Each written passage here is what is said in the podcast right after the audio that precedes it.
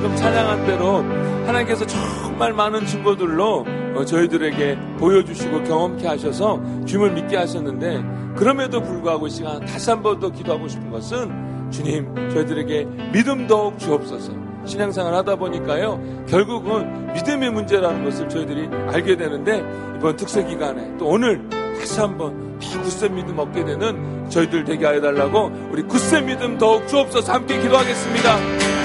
아버지 하나님 이 시간 기도합니다. 주여 예수 예수 아버지 우리가 굳센 믿음 허락하여 아버지 주님의 사랑을 더 되게 하여 주옵소서 주님의 사랑을 믿음을 더욱더 믿는 자 되게 하여 주옵소서 하나님께서 약속하신 것이 아버지 축복에 아버지 하나님께 드린 것을 더욱 자들 가여 주시옵소서 그래서 상승에서 아버지 순종함으로 드러나는 것들 되게 하여 주시옵소서 오 이것들을 되게 하여 주시옵소서 오 믿는 자들 되게 하여 주시옵소서 더 푸른 믿음 허락하여 주시옵소서 더 푸른 확신으로 내내 신경 가운데 부어주시옵소서 아버지 하나님 감사합니다 예수님으로 내 우리 연락하여 주시옵소서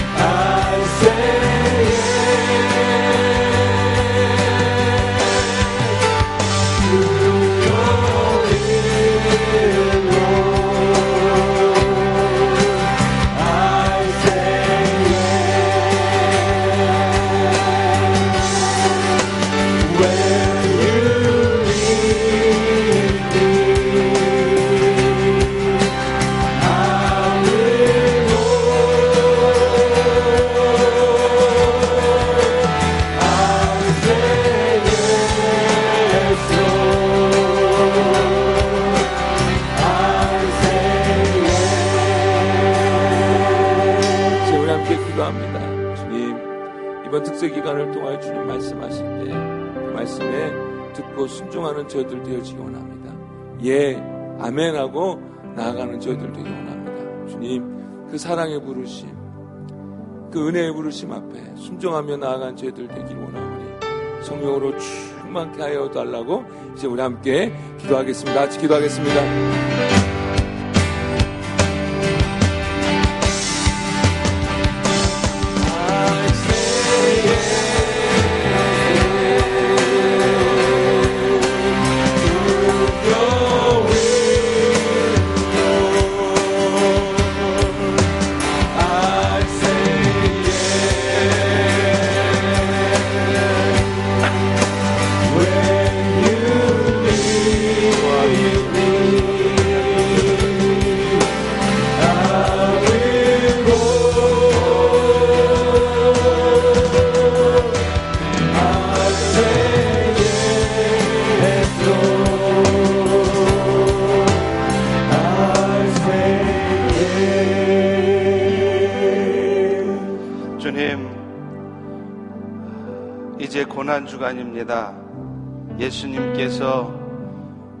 죄를 위하여 십자가의 모진 고통과 멸시 천대를 당하셨던 그 십자가의 고난을 묵상하며 다시 한번 우리에게 주신 영원한 생명의 은혜에 감사하는 고난 주간입니다.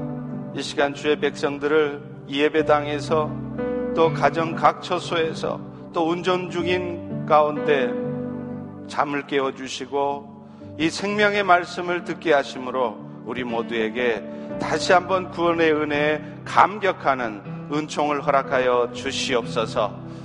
오늘 이 아침에도 주의 말씀을 듣겠습니다. 우리의 마음이 뜨거워지게 도와주시고 도전받게 도와주시고 우리의 영혼들이 회복되어지는 은혜 시간으로 인도하여 주옵소서. 예수님의 이름으로 기도합니다. 아멘. 네, 우리 자리에 앉아 주시고요. 네, 우리가 어, 이번 2주간의 부흥회를 통해서 요한복음을 살펴봅니다. 요한복음 안에 나타난 십자가의 은혜를 쭉 살펴봅니다. 오늘 요한복음 11장을 12장과 함께 살펴보는데요. 11장의 말씀은 죽었던 나사로가 예수님에 의해서 다시 살림을 받는 그런 사건이에요. 예수님은 어, 나사로가 부활하는 이 사건을 통해서 예수님 자신이 영원히 멸망할 수밖에 없는 인생들에게 영원한 생명을 주시는 그리스도시라는 것을 증거하는 것입니다. 앞서 말했던 것처럼 복음서의 주제는요. 마태, 마가, 누가, 요한 복음서 주제는 다 똑같아요. 뭐라 그랬죠? 예수는 하나님의 아들로 그리스도시다. 구원자시다. 이게 복음서 주제입니다. 그래서 요한복음 역시도 1장에서 예수님의 제자들의 입술을 통해서 또 예수님 자신이 증언하시는 것을 통해서 예수는 그리스도시라는 것을, 예수는 하나님의 아들이시라는 것을, 예수는 이스라엘의 왕이라는 것을 선포를 합니다. 그리고 나서 이제 2장에서부터 12장까지는요, 예수님이 일곱 개의 기적을 나타내요. 하나님의 아들이 아니고서는 도저히 이루어낼 수 없는 놀라운 기적들을 나타내세요. 그런데 그 기적을 통해서 예수님은 그리스도시라는 것을 증거하시는 것입니다. 그런 의미에서 이 기적들은 다 표적이라고 할 수 있죠.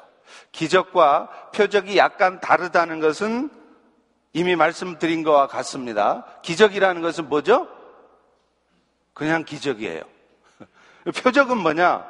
기적 같은 일을 통해서 뭔가 말씀하려고 하는 것이 있을 때 그 기적을 특별히 표적이라 이렇게 얘기를 합니다. 다시 말하면 요한복음에 나타난 일곱 개의 기적들은 예수가 그리스도이심을 나타내고자 하는 표적이었다는 말이에요. 그렇기 때문에 오늘도 우리가 신앙생활 하면서도 자꾸 기적에다가 관심 둘 일이 아니에요. 신비한 이적을 경험하는데 우리 신앙생활에 초점이 두어지면 그 본질을 놓치는 겁니다. 그 기적을 나타내시는 이유도 결국은 예수가 그리스도시라는 것을 말씀하시려고 하니까 그 예수가 그리스도시라는 데 초점이 두어져야 되지. 자꾸 기적 경험하고 신비한 체험하려고 하면 신앙생활이 이상한 방향으로 가는 수가 있다는 거예요. 그리고 오늘 나사로가 부활한 사건은 그 일곱 개의 표적 중에서도 최고의 표적입니다. 다시 말하면 예수님이 영원한 생명을 가져다 주시는 그리스도이심을 나타내는 계시의 revelation의 절정이라는 거예요. 실제로 예수님은요, 이 11장에 나타난 나사로가 부활하는 기적 후에는요, 일절, 일절 기적을 나타내지 않으십니다. 전혀 기적을 보여주시질 않으세요. 그리고 13장에서부터는 대중을 향한 설교도 일절하지 않으세요. 그 전에는 기적을 보여주시고 구름대처럼 몰려든 수많은 청중을 향해 말씀하시던 예수님이 기적도 하나도 안 보여주시고요. 소수의 제자들에게만 말씀하세요. 소위 제자 훈련을 하시는 것입니다. 복음서에 나타난 예수님의 마지막 표적은 베다니에서 일어났습니다. 베다니는 마르다, 마리아 자매하고 그의 어머니, 아니, 오라버니, 나사로가 사는 동네입니다. 이들은 예수님의 사랑을 특별히 받은 사람들이었어요. 그런데 어느 날 예수님의 그 사랑을 받던 나사로가 병이 듭니다. 그래서 나사로의 누이들이 이 소식을 예수님께 전해요. 예수님은 다른 곳에 있었어요. 배단이가 아닌 곳에. 왜 전했을까요? 아마도 예수님께서 빨리 오셔서 우리 나사로 병을 좀 고쳐주셨으면 좋겠다. 그런 기대가 있었겠죠. 그런데 이 소식을 들은 예수님의 반응은 의외입니다. 다 같이 사절을 읽습니다. 이 병은부터 시작. 이 병은 죽을 병이 아니라 하나님의 영광을 위함이요. 하나님의 아들이 이로 말미암아 영광을 받게 하려 함이라 하시더라. 아니 평소에 사랑하던 나사로가 병이 나서 죽게 생겼다는데 예수님은요, 그 소식을 듣고 놀라거나 슬퍼하시는 것이 아니라 오히려 이 병은 죽을 병 아니라 걱정 말아라. 그리고 이 일로 인해서 예수님 자신이 오히려 영광 받으실 것이라고 말씀해요. 그리고는 예수님은 어찌된 일인지요? 곧바로 배단위로 안 내려가요. 배단위가 아닌 다른 곳에서 이틀을 더 유하십니다. 참 이상하죠? 마치 예수님은 나사로가 그냥 병든 게 아니라 그냥 병 들었다가 죽기를 기다리는 것처럼 시간을 계속 끌어요. 그리고 나사로가 죽은 다음에야 베다니를 향해서 가십니다. 11절에 보세요. 우리 친구 나사로가 잠들었다. 성경에서 잠들었다는 얘기는 죽었다는 얘기죠? 그러나 내가 깨우러 가노라. 베다니에 도착해 보니까 나사로는 과연 죽은 지가 이미 4일이나 지났어요. 여러분, 왜 4일이 지났을까요? 유대 랍비의 전통에 의하면요, 사람이 죽으면요, 죽은 자의 영혼이 3일 동안을 그 죽은 사람 육체 주위를 맴돈대요. 사실은 아닌데 그 사람들이 그렇게 생각했다 이 말이에요. 그래서 다시 육체로 들어갈 틈을 본다는 거예요. 그래서 유대 전통에 하면 3일이 지나야 장사를 어떤 처리를 할 수가 있습니다. 따라서 지금 나사로가 죽은 지 4일이 지났다 하는 의미는 뭐냐? 랍비들의 전통에 의해서도 나사로가 다시 살아난다거나 어떤 뭐 또 다른 어떤 역사가 나타날 가능성은 0%, 0%라는 것을 의미하는 거예요. 사실 예수님은 이것 때문에 랍비의 전통을 알고 계시기 때문에 아무 소리 못하게 만들려고 일부러 4일 동안을 지체하신 것입니다. 4일이 지나고서 도착하신 예수님을 맞으면서 마르다는 원망 섞인 말투로 말을 해요. 21절입니다. 주께서 여기 계셨더라면 내 오라비가 죽지 아니하였겠나이다. 아마 우리 성경에는 그런 그 말투나 분위기는 묘사가 안 돼 있기 때문에 잘 이해할 수 없지만 아마 마르다는 이렇게 말해 쓰지 않을까 싶어요. 주께서 오셨다면 내 오라비가 죽지 않았겠나이다? 그러면서 근데 왜 인제 오셨습니까? 이제 소용없습니다. 오셔봐야. 지금 이런 얘기예요. 근데 예수님은요, 그런 마르다와 마리다에게 나사로가 다시 살아날 것이라고 말씀을 해요. 그러면서 여러분이 너무나 잘 아시는 그 유명한 말씀을 하십니다. 25절, 26절이에요. 우리 다 같이 읽겠습니다. 시작. 예수께서 이르시되 나는 부활이요 생명이니 나를 믿는 자는 죽어도 살겠고 무릇 살아서 나를 믿는 자는 영원히 죽지 아니하리니 이것을 네가 믿느냐? 이 말씀을 하신 후에 예수님은 나사로가 누워 있는 무덤으로 향하세요. 그리고는 나사로의 시신이 있는 굴의 입구를 막아놓는 돌을 옮겨 놓으라고 말씀해요. 그 당시에는요, 사람이 죽으면 오늘날처럼 땅에 매장을 하질 않았습니다. 대신에 굴을 파요. 그리고 그 안에 시체를 놓아두고서는 그 입구를 돌로 막아놓는 거예요. 그런데 문제는 그 돌의 크기가 웬만한 어른들이 혼자서는 굴리기가 힘들 정도의 큰 돌이었다는 거예요. 그래서 예수님의 말씀을 들은 마르다가 이렇게 얘기합니다. 아니, 예수님, 죽은 지가 사흘이 지나서 벌써 썩는 냄새가 나는데 이제 무덤 열어서 뭐 하겠습니까? 이렇게 얘기를 해요. 그때 예수님은 마르다에게 40절의 말씀을 합니다. 다 같이 읽습니다. 시작. 예수께서 이르시되 내 말이 네가 믿으면 하나님의 영광을 보리라 하지 아니하였느냐. 여러분, 앞서서 나사로가 심히 병들어 위독하다는 소리를 들었을 때도 예수님이 비슷한 말씀 하셨죠? 이 병은 죽을 병이 아니라 하나님의 영광을 위한 병이요. 하나님의 아들이 영광을 받게 하기 위한 병이다. 이제 예수님은요, 무덤을 향하여서 외칩니다. 나사로야, 나오너라! Come forth!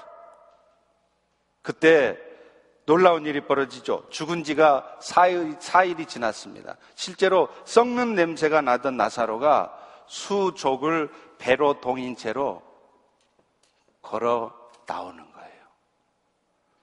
나사로의 부활 사건이 예수님의 계시의 절정이라고 하는 이유가 여기에 있습니다.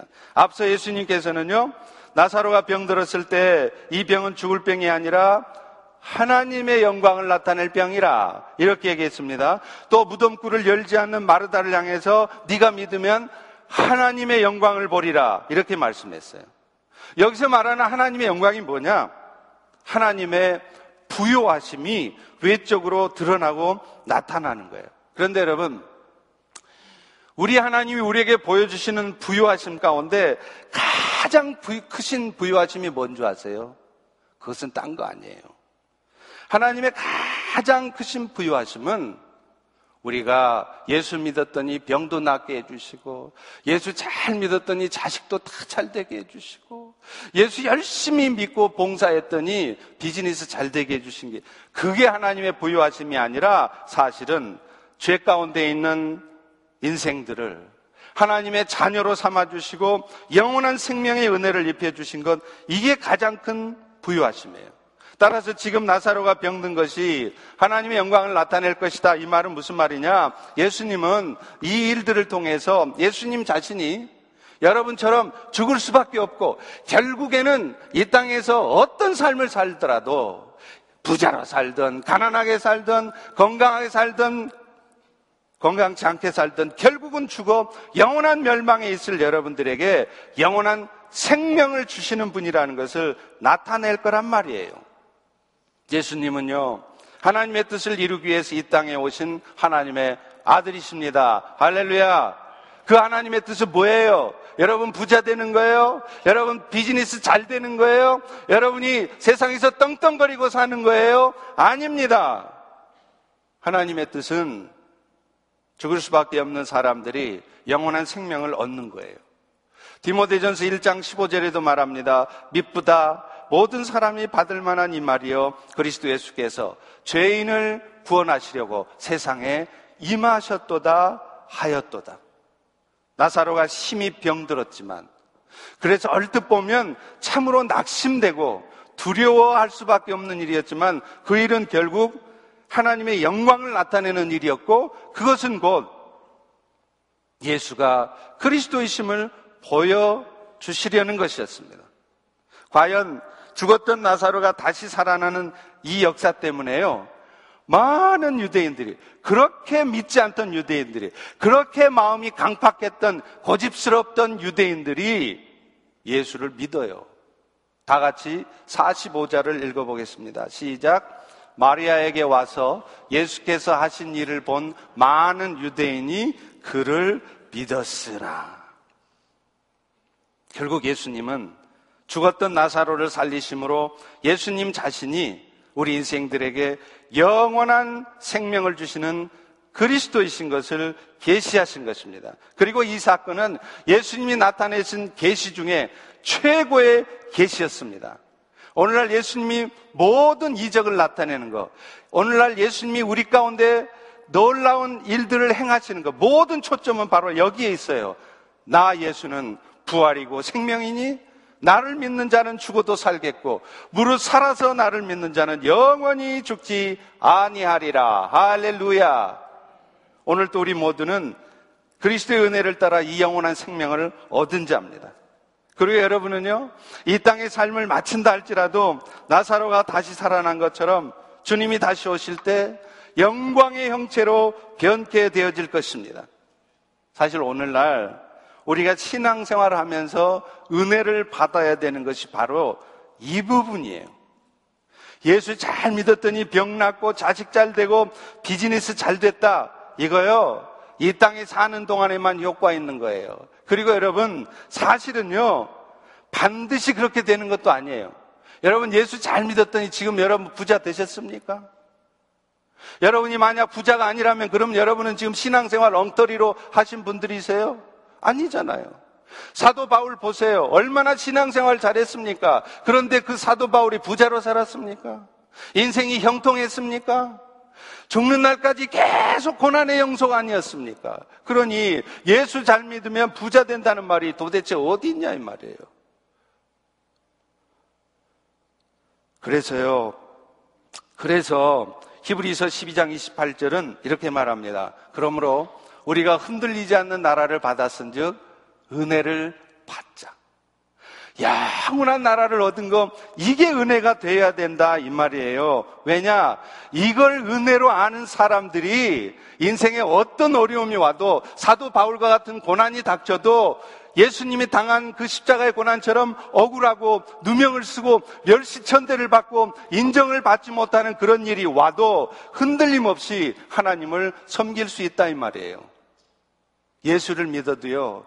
내가 지금 영원한 생명 얻는 건 이것이 은혜 되는 게 아니라 어떻게 하면 예수 믿어서 내 자식 잘 되게 해볼까? 어떻게 하면 내가 지금 비즈니스 좀 잘 되게 해볼까? 그런 마음 가지고 신앙생활을 하면 그런 사람들은 죽었다 깨나도 하나님을 흔들림 없이 신뢰하면서 기쁨으로 하나님을 섬기지 못합니다.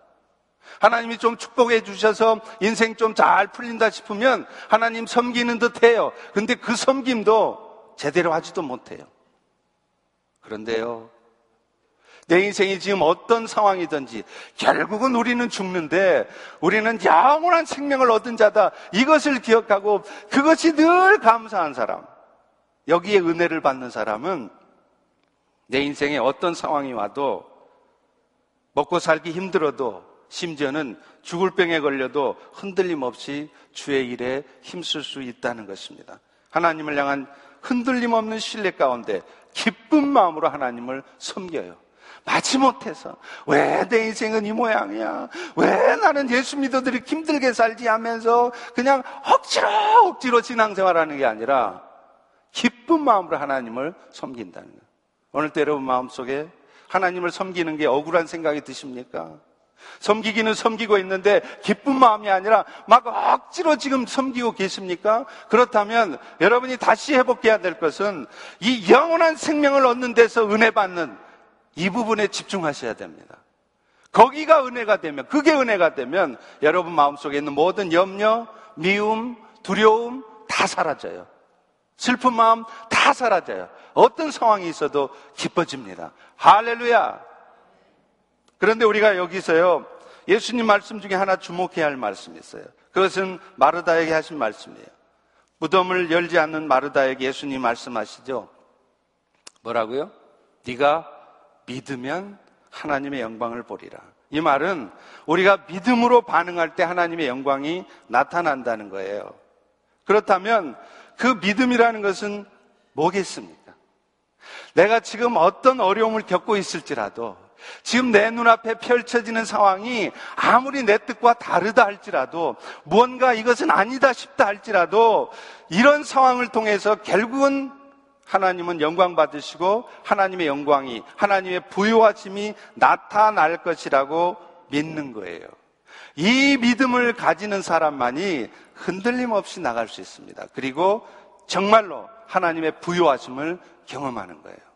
여러분, 사도 바울이 빌립보 감옥에 갇힌 사건을 보세요. 바울이 빌립보 감옥에 갇혔을 때 바울과 신라가 어떻게 했습니까? 아니 도대체 이거 뭡니까 하나님? 왜 지금 내가 뭘 잘못했길래 지금 이런 일이 있습니까? 그렇게 불평했습니까? 아닙니다. 바울과 신라는 감옥 안에서도 찬송과 기도를 했대요.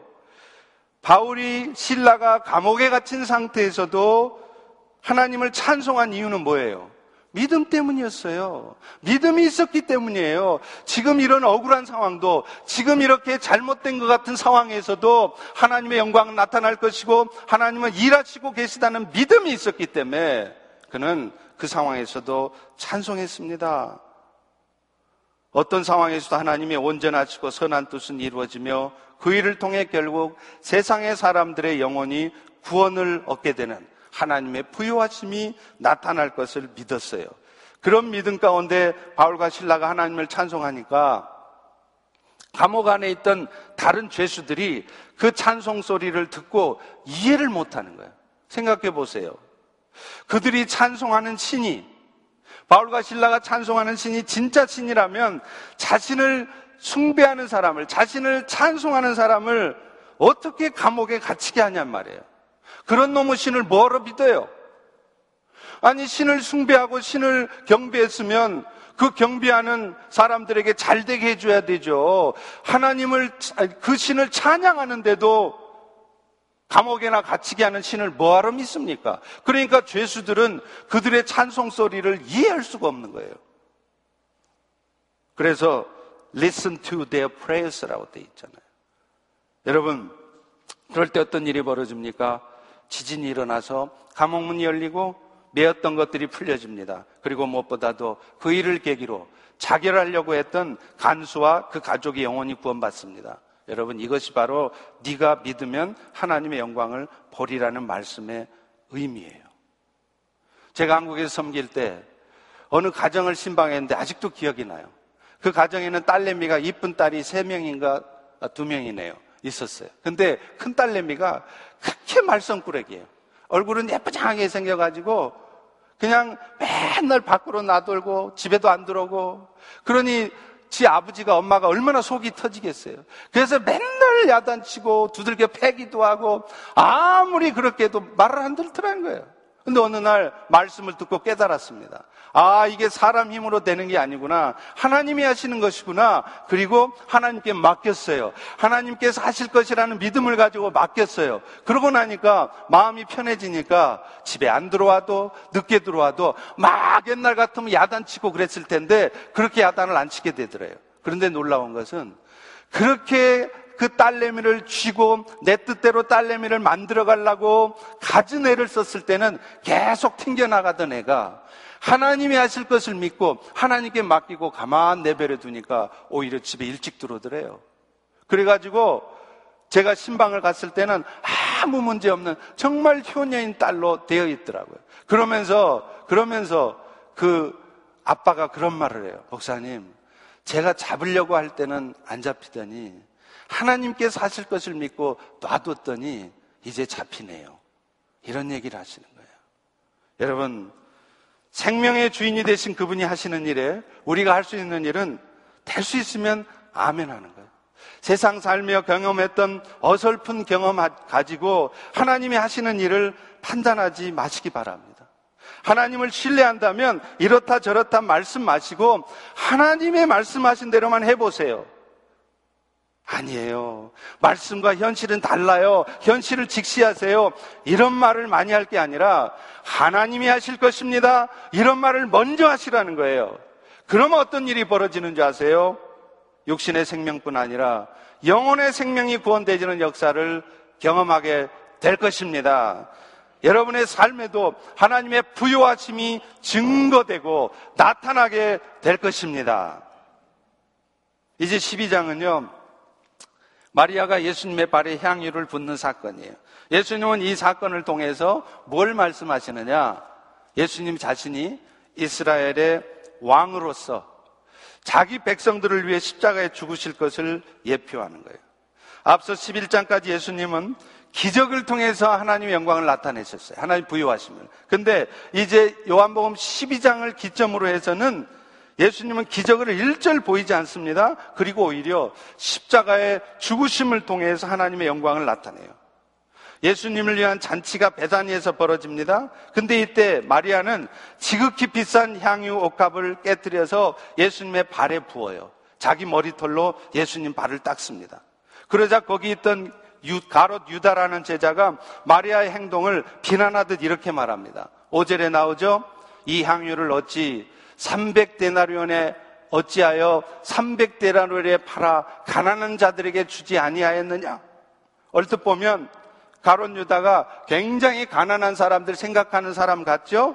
근데 지금 가론 유다가 그 말하는 것은 그 돈으로 마리아가 헌금을 했다면 그것을 자기가 몰래 빼내 갈 수 있었을 텐데 그게 안타까워서 한 말이에요. 6절에 그 이유가 나옵니다. 이렇게 말하면 그가 가난한 자들을 생각함이 아니요. 그는 도둑이라 돈꾀를 맡고 있었는데 거기 넣은 것을 훔쳐갑니다. 그런데 이런 유다의 말에 예수님은 의외의 말씀을 하세요. 오늘 살펴볼 말씀이 이 말입니다. 우리 7절을 같이 한번 읽어보겠습니다. 시작. 예수께서 이르시되 그를 가만두어 나의 장래할 날을 위하여 그것을 간직하게 하라.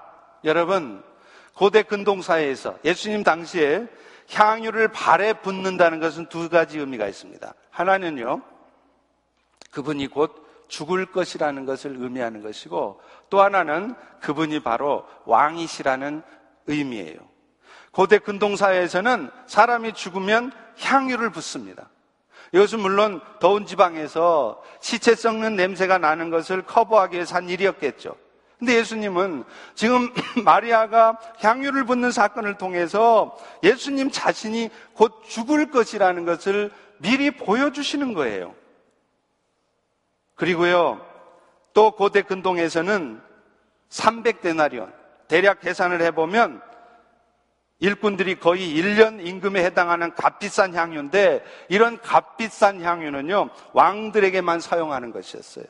그러므로 지금 마리아는 그저 예수님이 감사해서 옥합을 깨뜨려 상유를 붓는데 사실은 이것이요, 자신도 모르는 사이에 예수가 바로